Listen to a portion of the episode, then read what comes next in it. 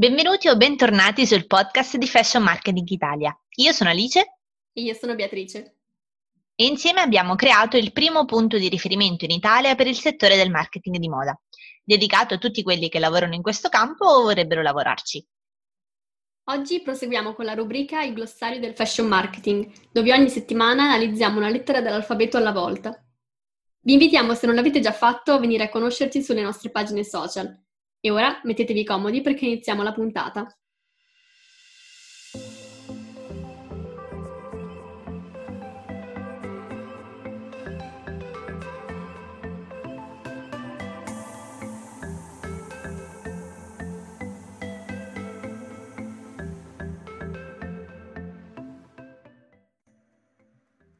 Nella puntata di oggi abbiamo deciso di affrontare insieme due lettere ehm, dell'alfabeto, la J e la K.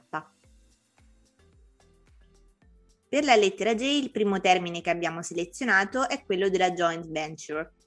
Questo è un termine relativamente recente che indica un'associazione tra due o più imprese di diversa nazionalità, in cui i compartecipanti o venturer si impegnano a realizzare in comune un progetto industriale o un'operazione commerciale o finanziaria. È molto probabile che abbiate già incontrato questo termine se avete avuto a che fare con una startup.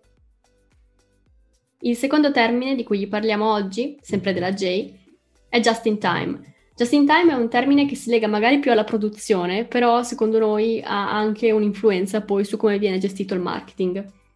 Si indica infatti un modello gestionale concepito negli anni 60 dalla Toyota, che prevede che la produzione industriale venga avviata solo nel momento in cui si manifesta la domanda e nei volumi richiesti dal mercato.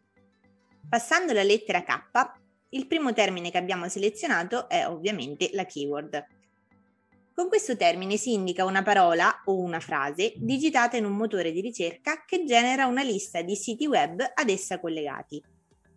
Come abbiamo già spiegato in precedenza, l'utilizzo delle keyword deve essere sapiente poiché è importantissimo per posizionare al meglio il vostro eh, sito web o ad esempio all'interno di un motore di ricerca relativo ad un social media come ad esempio Instagram, è importante per far arrivare il vostro post o contenuto ai giusti utenti. L'ultimo termine della puntata di oggi, non per importanza, è KPI, KPI è un acronimo che sta per Key Performance Indicator e sono proprio degli indicatori che riflettono i fattori critici di successo per un'organizzazione o business e sono usati per misurare i risultati da conseguire.